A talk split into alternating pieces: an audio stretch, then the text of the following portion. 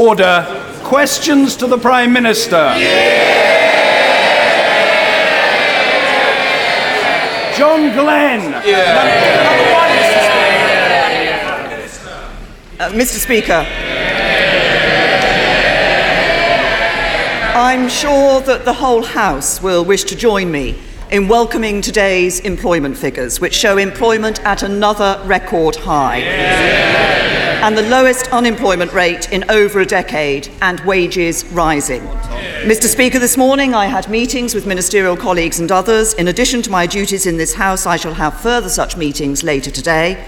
This afternoon, I will travel to Berlin to meet Chancellor Merkel to discuss how we implement the decision the British people took in the referendum, and I expect we will also cover a number of other pressing international issues. And tomorrow, I will visit Paris for similar discussions with President Hollande. John Glen.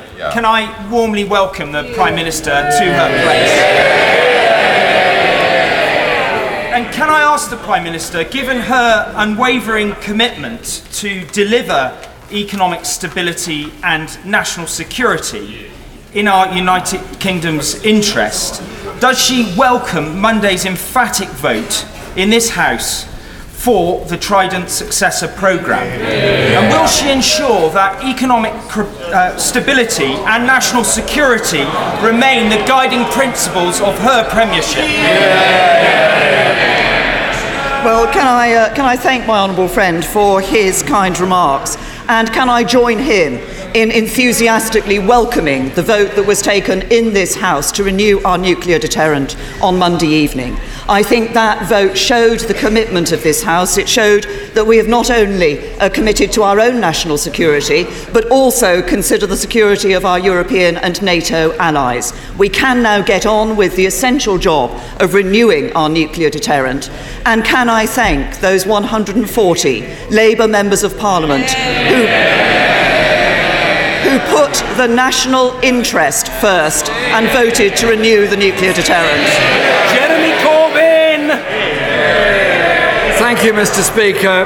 Can I welcome the Right Honourable Member to her first Prime Minister's question time and congratulate her on her appointment and becoming the country's second woman Prime Minister? I, I hope that she will agree with me that this House and Prime Minister's question time should be an opportunity to debate seriously the issues that face our country and our place in the world. On the on the steps of Downing Street, she talked very eloquently about fighting burning injustice. Yet, Mr. Speaker, her last act as Home Secretary was to shunt the Orgreave inquiry into the long grass. The Advocate General told the House of Lords that the IPCC told Home Office officials that if it announced any action to set up an inquiry or other investigation relating to Orgreave, it would have an impact on the Hillsborough investigation. The IPCC disputes that account. I hope Parliament wasn't misled, and will the Prime Minister now proceed with a full public inquiry into the terrible events at Orgreave? Well, can I thank the Right Honourable Gentleman for the welcome that he has uh, given me? Uh, can I uh, say to him, he refers to uh, uh, me as the second woman Prime Minister. I've, in my years here in this House, I've long heard the Labour Party asking what the Conservative Party does for women. Well,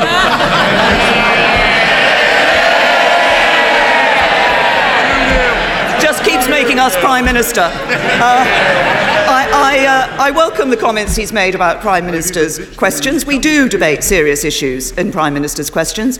I, welcome the, I look forward to the exchanges he and I will have, and I hope we will be having those exchanges over this dispatch box for many years to come. As,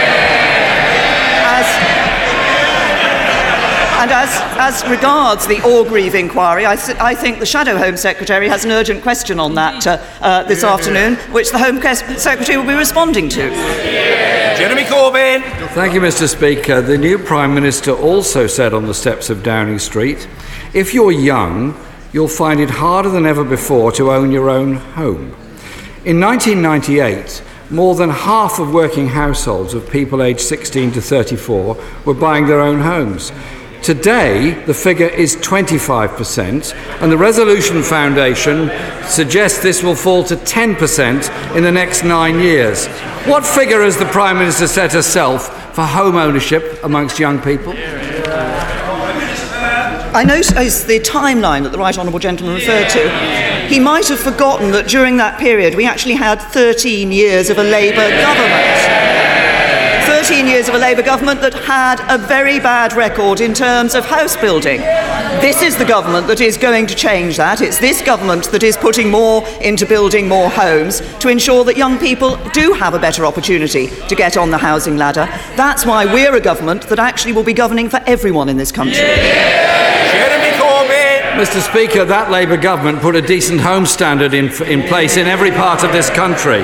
And I'm not sure that a 400. and- I'm not sure, Mr. Speaker, that uh, starter homes at £450,000 for young people earning 7% less than their parents' generation is actually a very good prospect for people owning their own homes. The Prime Minister is rightly concerned, Mr. Speaker, and she said this if you're black, you're treated more harshly than if you're white. So, before appointing her new Foreign Secretary, did she discuss with him his description of black people as pickaninnies and why he questioned the motives of the US President Obama on his part Kenyan heritage? The Right Honourable Gentleman started his question by making reference to the issue of starter homes and the upper limit in London of the £450,000. And I've sat on these benches and heard him raise that with my Right Honourable friend, the member for Witney, when he was Prime Minister on a number of occasions. Can I just explain this to the Leader of the Opposition? If you look at house prices across the country, they vary. In Liverpool, the average house price is just over £116,000. In London, the average house price is just over £676,000. That's why we have a higher limit uh, for the starter home figure in London. If he objects to that, then he needs to tell his constituents why he is against them having opportunities to get on the house. He, refers to the remarks I made, and it is correct that if you are black, you will be treated more harshly in the criminal justice system. It's exactly why, as Home Secretary, I dealt with the issue of stop and search. I was concerned to make sure that nobody should be stopped and searched on the streets of this country because of the colour of their skin. I did that as a Conservative. 13 years of Labour did nothing on it.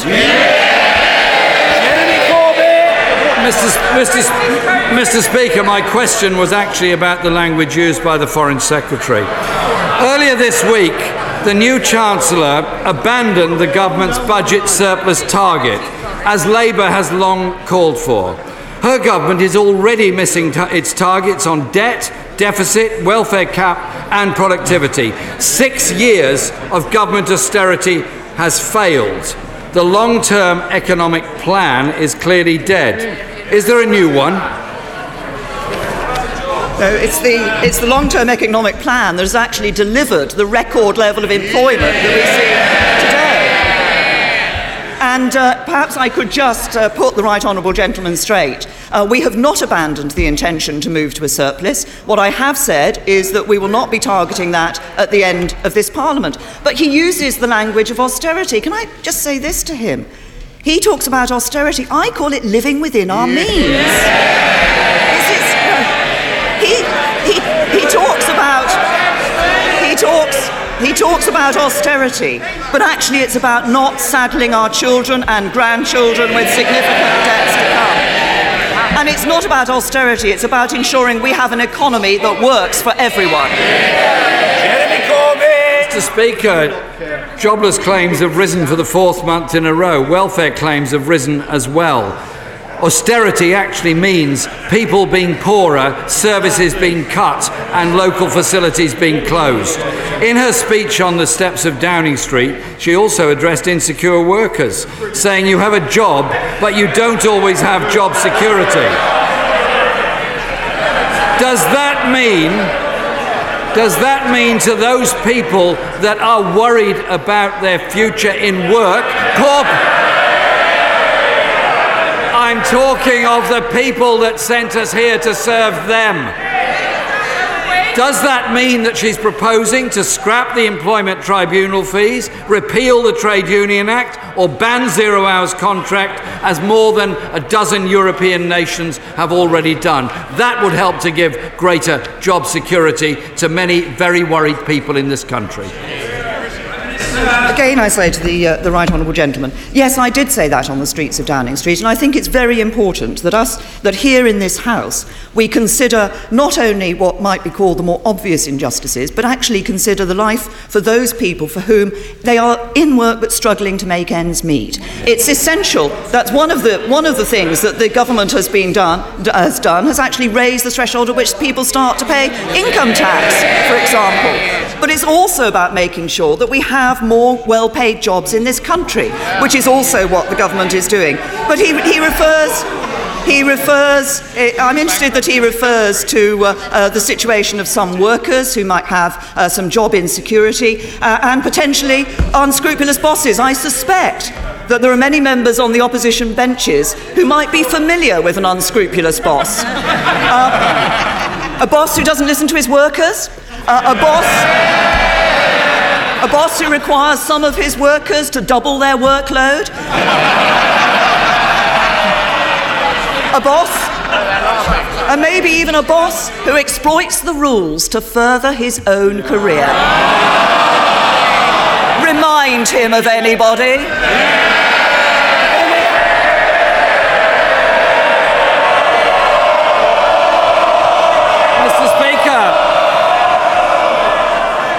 Are sent here to represent people.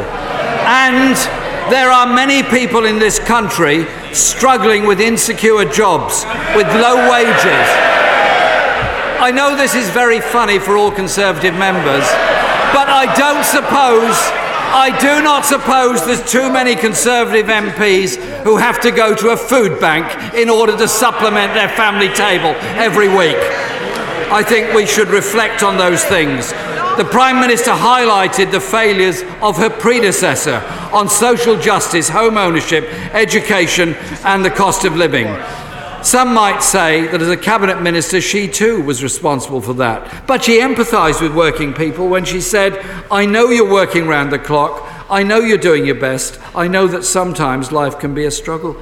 Yesterday, the Institute of Fiscal Studies found that two thirds of children living in poverty in Britain have at least one parent in work. What, other than warm words, is she going to offer those families, those children who are hungry often and very insecure in their living? Isn't it our duty to offer some hope and security to them? Yes, it is, and we are concerned about those people. But the answer is not the Labour Party's answer of unlimited, uncapped welfare for people.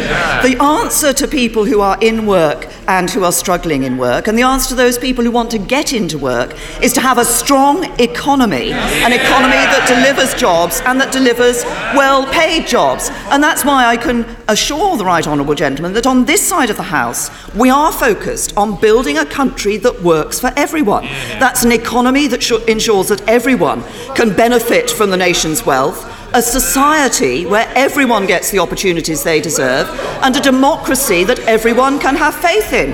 And finally, I would just say to the Right Honourable Gentleman, the Labour Party may be about to spend several months of fighting and tearing itself apart. The Conservative Party will be spending those months bringing this country back together. Yeah!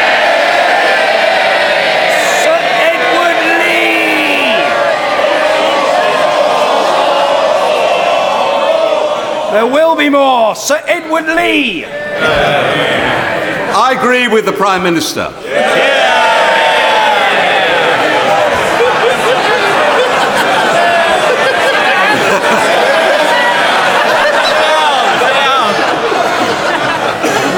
We're leaving the EU and we're going to make a success of it.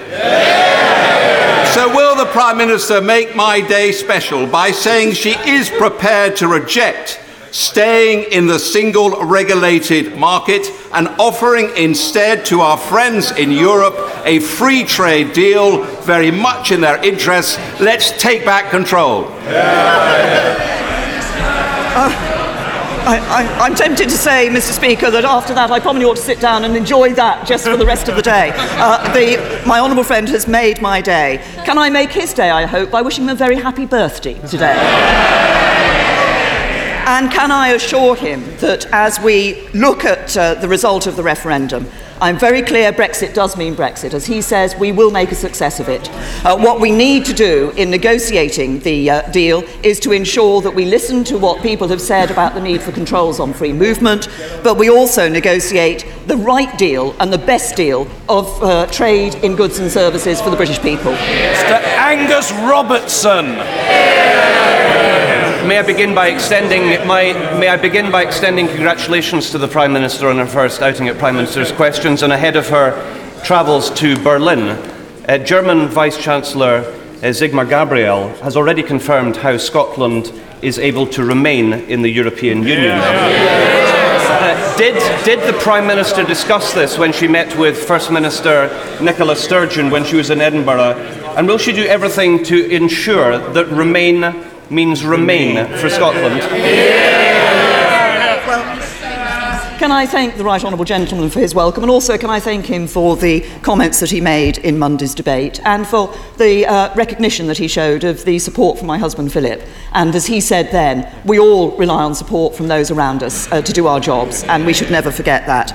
Uh, I did discuss the arrangements in relation to the negotiations for uh, the United Kingdom leaving the EU with the First Minister. I was very pleased that my first trip was a trip to Scotland and that I was able to do that so early in my premiership as I've been very clear, the union is very important uh, to me. Uh, uh, and I was also clear with the First Minister that I think that there are some ideas that are being put forward that are impracticable, but I am willing to listen to the options that are brought forward, and we will be engaging fully with all the devolved administrations. Angus Robertson. Speaker, um, uh, Germany has the highest level of support of any continental European country for Scotland remaining in the European yeah. Union. So, so would, would the Prime Minister thank, would the Prime Minister thank Chancellor Merkel for the interest of the members of her government and members of the Bundestag, their interest in having Scotland remaining within the EU? And will she assure the Chancellor and other heads of state and government that we in Scotland will do everything, everything that is necessary for us to remain in the EU? Say to the right honourable gentleman, because this is a line that he has been taking for some time, he took it with my predecessor, I, I do find it a little confusing, given that, given that only two years ago in the Scottish referendum, the Scottish National Party was campaigning for Scotland to leave the United Kingdom, which would have meant them leaving the European Union. Daniel Kawczynski. Thank you, Mr. Speaker. We all stand with the people of France and particularly Nice following the appalling terrorist act there last week. Will the Prime Minister update the House on how the security collaboration between our two countries can help prevent such attacks in the future and reassure the French people that although we are leaving the European Union, the close links between our two countries will remain steadfast? Yeah. Um, my honourable friend raises a very important topic, and as has been said in this House before, our thoughts are with all the people of France on the appalling attack that took place in Nice uh, last week. We continue to work with the French authorities, both in the, uh, obviously in the aftermath of that attack, but my honourable friend is right that it, we need to continue our security cooperation with France and indeed other European countries. Uh, we will not be cowed by terrorists. We share, uh, we both face the same threats, and we need to work together in order to defeat those threats. Uh, and I can absolutely confirm that yes, the United Kingdom will leave the European Union, but the United Kingdom is not leaving Europe, and our cooperation will continue. Jamie Reed. Thank you, Mr. Speaker, and can I welcome the Prime Minister to her place, and can I wish her well in healing the country in the months and years to come. After all, it is she and her colleagues who have so bitterly divided it. And can I thank her too Can I thank her too? Can I thank her too, Mr. Speaker, for her wholehearted support and endorsement for official Labour Party policy on Trident. It's, it's so, such a refreshing change to hear that from the dispatch box. And as,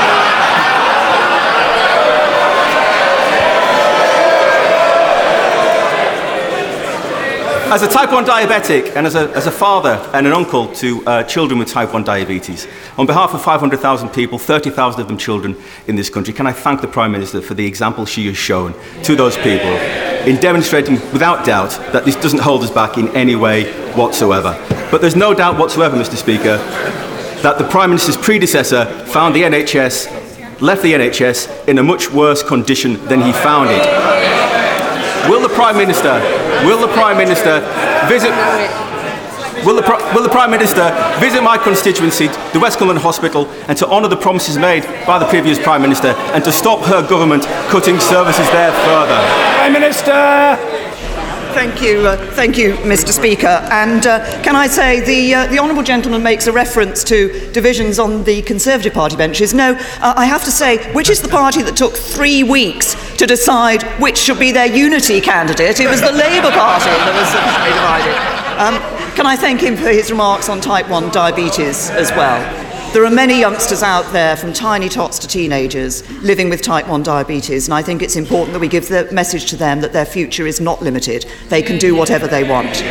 Um, and uh, he invites me, he's the first person in Prime Minister's questions to inv- invite me to visit his, uh, his constituency. I will, of course, look very closely at all invitations that I receive in uh, Prime Minister's questions. I think it is important that decisions about the construct of local NHS services are taken at a local level by the NHS, but I would simply remind him, as he uh, uh, made the point about the uh, agreement between Conservative Party and Labour Party official policy on Trident, uh, that where we did disagree at the election was it was the Conservative Party that, that agreed that we would put the money that was necessary into the NHS for its plan. The Labour Party refused to commit that.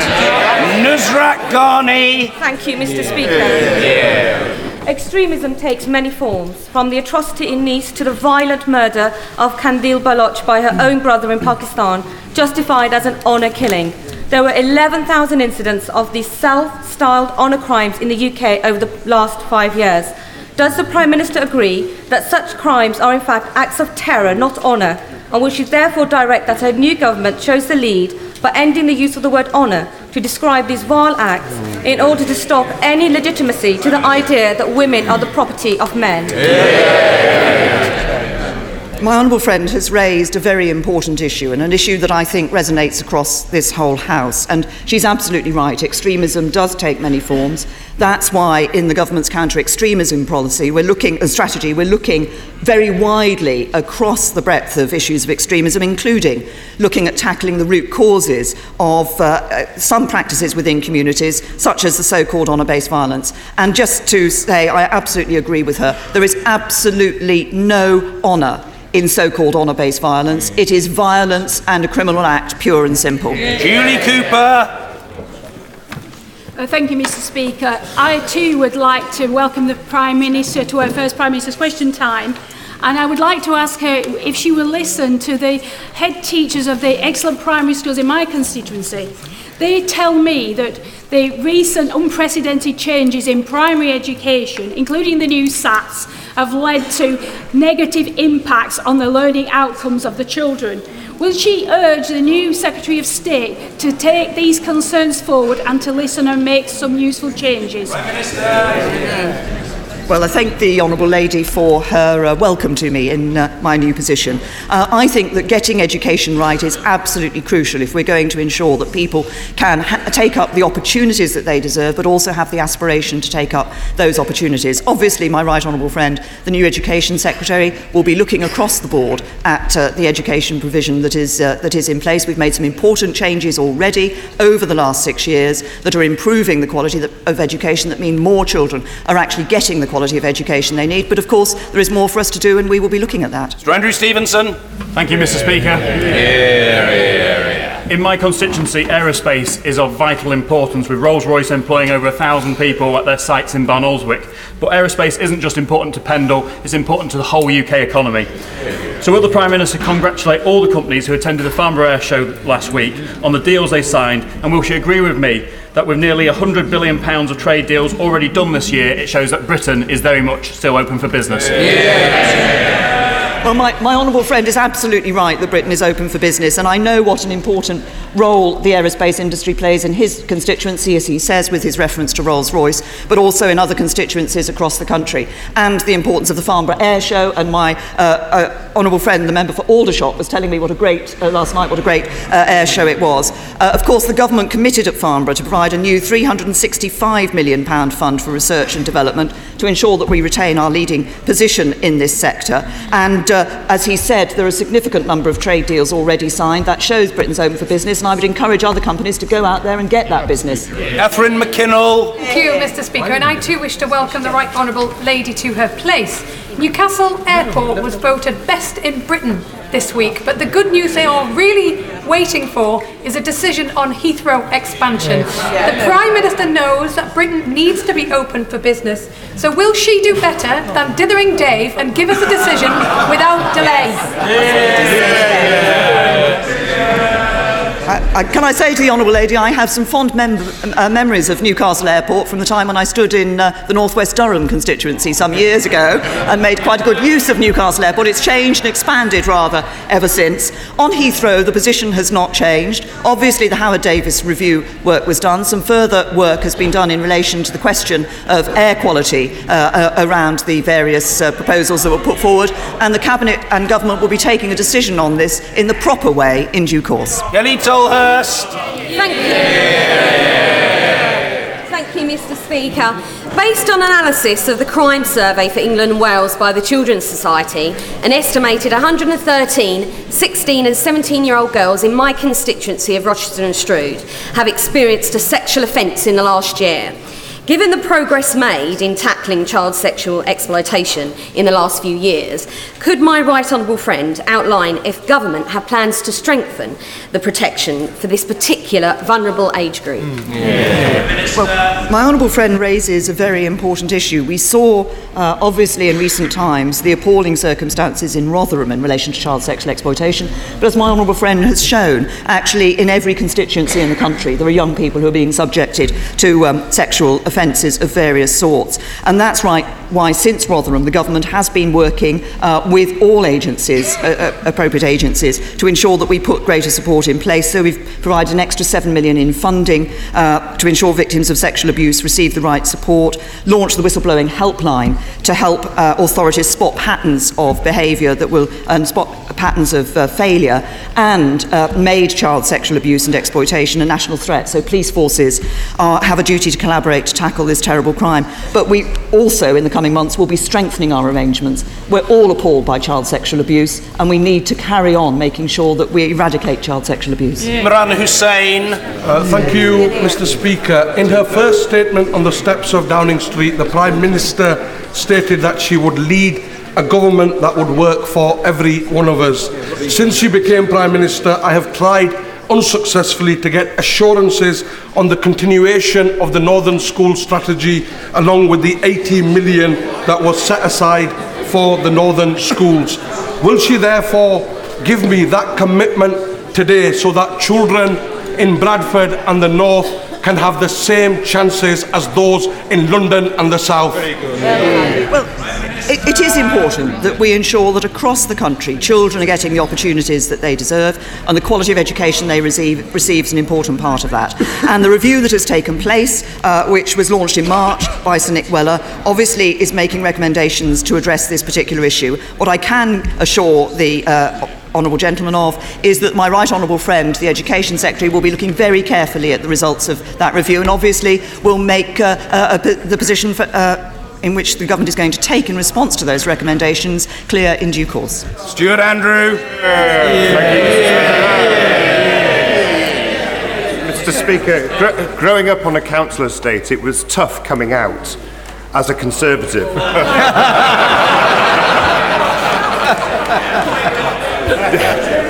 Di- difficult, difficult as it was, I understood then, as I do now, that it's only a Conservative government that delivers real social mobility. Does, does my right honourable friend agree with me that it's the job of this government to fight for such opportunities for the people of Britain because the party opposite are too busy fighting each other? Well, my, my honourable friend puts it very well. And if you look at the Conservative benches, as he says, we have members of Conservative members of Parliament who are brought up in council houses, Conservative members of Parliament brought up by single parent families. The chairman of the Conservative Party is a former miner. Uh, it, is this, it is this party that is looking at opportunity for all, and that certainly I'm very clear that the government I lead will be driven not by the interests of the privileged few, but by the interests of everyone in this country, not entrenching the advantages of a privileged few in terms of opportunity, but extending opportunity to all. Stuart Donaldson. Thank you, Mr. Speaker. Whatever your politics, one cannot help but be inspired from, by the image from last week of the female Prime Minister of the UK meeting the female First Minister of Scotland. It is a message to girls everywhere that they can achieve anything they want and nothing should be off limits to them. Does the Prime Minister agree that to do this, girls and women should be able to live free from gender based violence and domestic abuse? And will she commit to supporting the bill of my honourable friend for Banff and Buchan and ratify the Istanbul Convention? Yeah. Can I, can I first of all say to the Honourable Gentleman that I think it is an important symbol for girls and, uh, and young women to see uh, women in positions of, uh, uh, as Prime Minister and First Minister of Scotland. And I respect the First Minister of Scotland. We had a very constructive first meeting. There are certain issues on which we disagree and will continue to disagree. Uh, but uh, we will work practically and pragmatically together. I think it is important to deal with the issues of gender violence and, and domestic violence against women and girls. That's why the government government has. I led as Home Secretary uh, the Violence Against Women and Girls uh, strategy. That is being taken on by my right honourable friend, the, the Home Secretary now. We have uh, a good record in what we've done, like putting into operation the domestic violence protection orders, the new coercive uh, control offence, but there's always more to do, and we will be doing that. Simon Hoare. Thank you very much indeed. Yeah. Can I welcome my right honourable friend to her place? And if it's not unto- too untoward to say, I would declare it as game, set, and match to her this afternoon. Yeah. when I could I tell my right honourable could I tell my right honourable friend that last week when I met local NFU representatives in North Dorset, they understood precisely what we were doing and delivering about Brexit, but were keen to ensure that the needs of agriculture and British farmers are front and centre in those discussions and that their interests are not neglected. Can I invite my right honourable friend to make that commitment today? I'm, I'm very happy to make the commitment that as we look at the position that we will be taking in the negotiations to leaving, for the UK leaving the European Union, we will be consulting widely. I recognise that agriculture is a sector that is particularly affected by, the, uh, by Brexit, and I can assure my honourable friend that we will be consulting with and listening to the views of farmers and others involved in the food industry and agricultural sector. Mr Barry Sheerman. Mr Speaker, can I congratulate the Right Honourable Lady on becoming Prime Minister and gently remind her of the conversation we had a few weeks ago when I said she was going to come through the middle and trounce the men uh, standing for that position. Uh, so I was right. I also said I was going to put some. I, I also said I was going to put some money on her. Unfortunately, Mr. Speaker, I never got round to it because the odds were very good at the time. But can I ask? Can I ask the Prime Minister a very serious question about the younger generation, the millennials? So many of them in our country believe that they are citizens of Europe. They, have, they had the ability to travel, to work, uh, uh, and to be true Europeans. Will she soon give them her vision of how that reality as European citizens can be delivered even in the present circumstances? Well, I'm, i uh, thank the Honourable Gentleman. I do indeed remember the conversation where he said that I would, uh, as he put it, trounce the men. I have to say, of course, the Conservative Party came up with an all-woman shortlist without being required to do so. so uh, uh he raises... He, he, but he raises an important point about the younger generation. And what I would say to young people today is this. As I said in response to my uh, uh, honourable friend, the member for Shrewsbury and Atcham, a little earlier, it, we are leaving the European Union, but we're not leaving Europe. We will be setting out what our negotiating position in relation to the relationship with the European Union when we leave will be uh, uh, uh, over the coming weeks and months. But I would also say this to these, the, the young people that he talks about. Actually, we shouldn't be limiting their opportunities and their horizons by just looking at Europe. This country will be making a success of Brexit because we will be out there in the world as an outward looking, expansive country with opportunities around the globe. Mr. Philip Davies. Can I very warmly welcome the Prime Minister to her post? Unlike dithering Barry opposite, I did place a bet on her becoming the next leader. Uh, and I, I apologise, Mr. Speaker, for clearly having my phone off when she was calling me to join her government. the, uh, the reason why the, uh, the, the people of Yorkshire overwhelmingly voted to leave the European Union was largely due to, the, to controlling immigration. Can the Prime Minister reassure the people of Yorkshire that when we finally do leave the European Union, she will insist on keeping her uh, original promise to get the immigration figures down into this country to the tens of thousands? The, uh, I say uh, to my honourable friend that I am very clear the vote that was taken in this country on the 23rd of June sent a very clear message about immigration that people want control of free movement from the European Union. And that is precisely what we will be doing and ensuring that we get in the negotiations that we, uh, that we will be undertaking. I'm also remain absolutely firm in my belief that we need to bring net migration down to sustainable levels. The government believes that that is tens of thousands. The government believes that that is tens of thousands. It will take some time to get there, but of course now we have the added uh, uh, uh, aspect of those controls that we can bring in relation to people moving from the European Union. Finally, Mr. Tim Farron. There you go. So, thanks. Well, uh, commercial. You're all, Mr. Speaker. You're all very, very kind. Um, uh, can I, can I?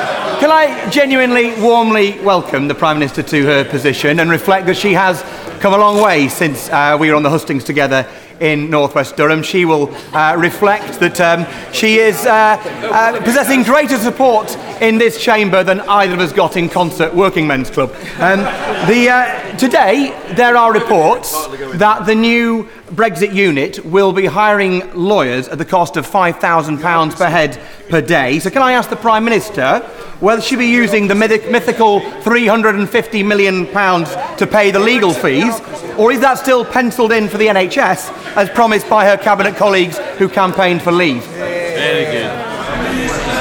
I think it's absolutely right that we create a new department to focus on the work of negotiating the uh, United Kingdom leaving the European Union, and that department will need to have the expertise uh, necessary to undertake those negotiations. And I say to the right honourable gentleman, I'm very uh, happy to remember the days that he and I spent campaigning in that Parliament in that general election in North West Durham. Little did the voters of North West Durham know that the two candidates, unsuccessful candidates in that election, would become leaders of two of this country's political parties parties, although, as I would uh, point out to the right honourable gentleman, my party is a little bit bigger than his is.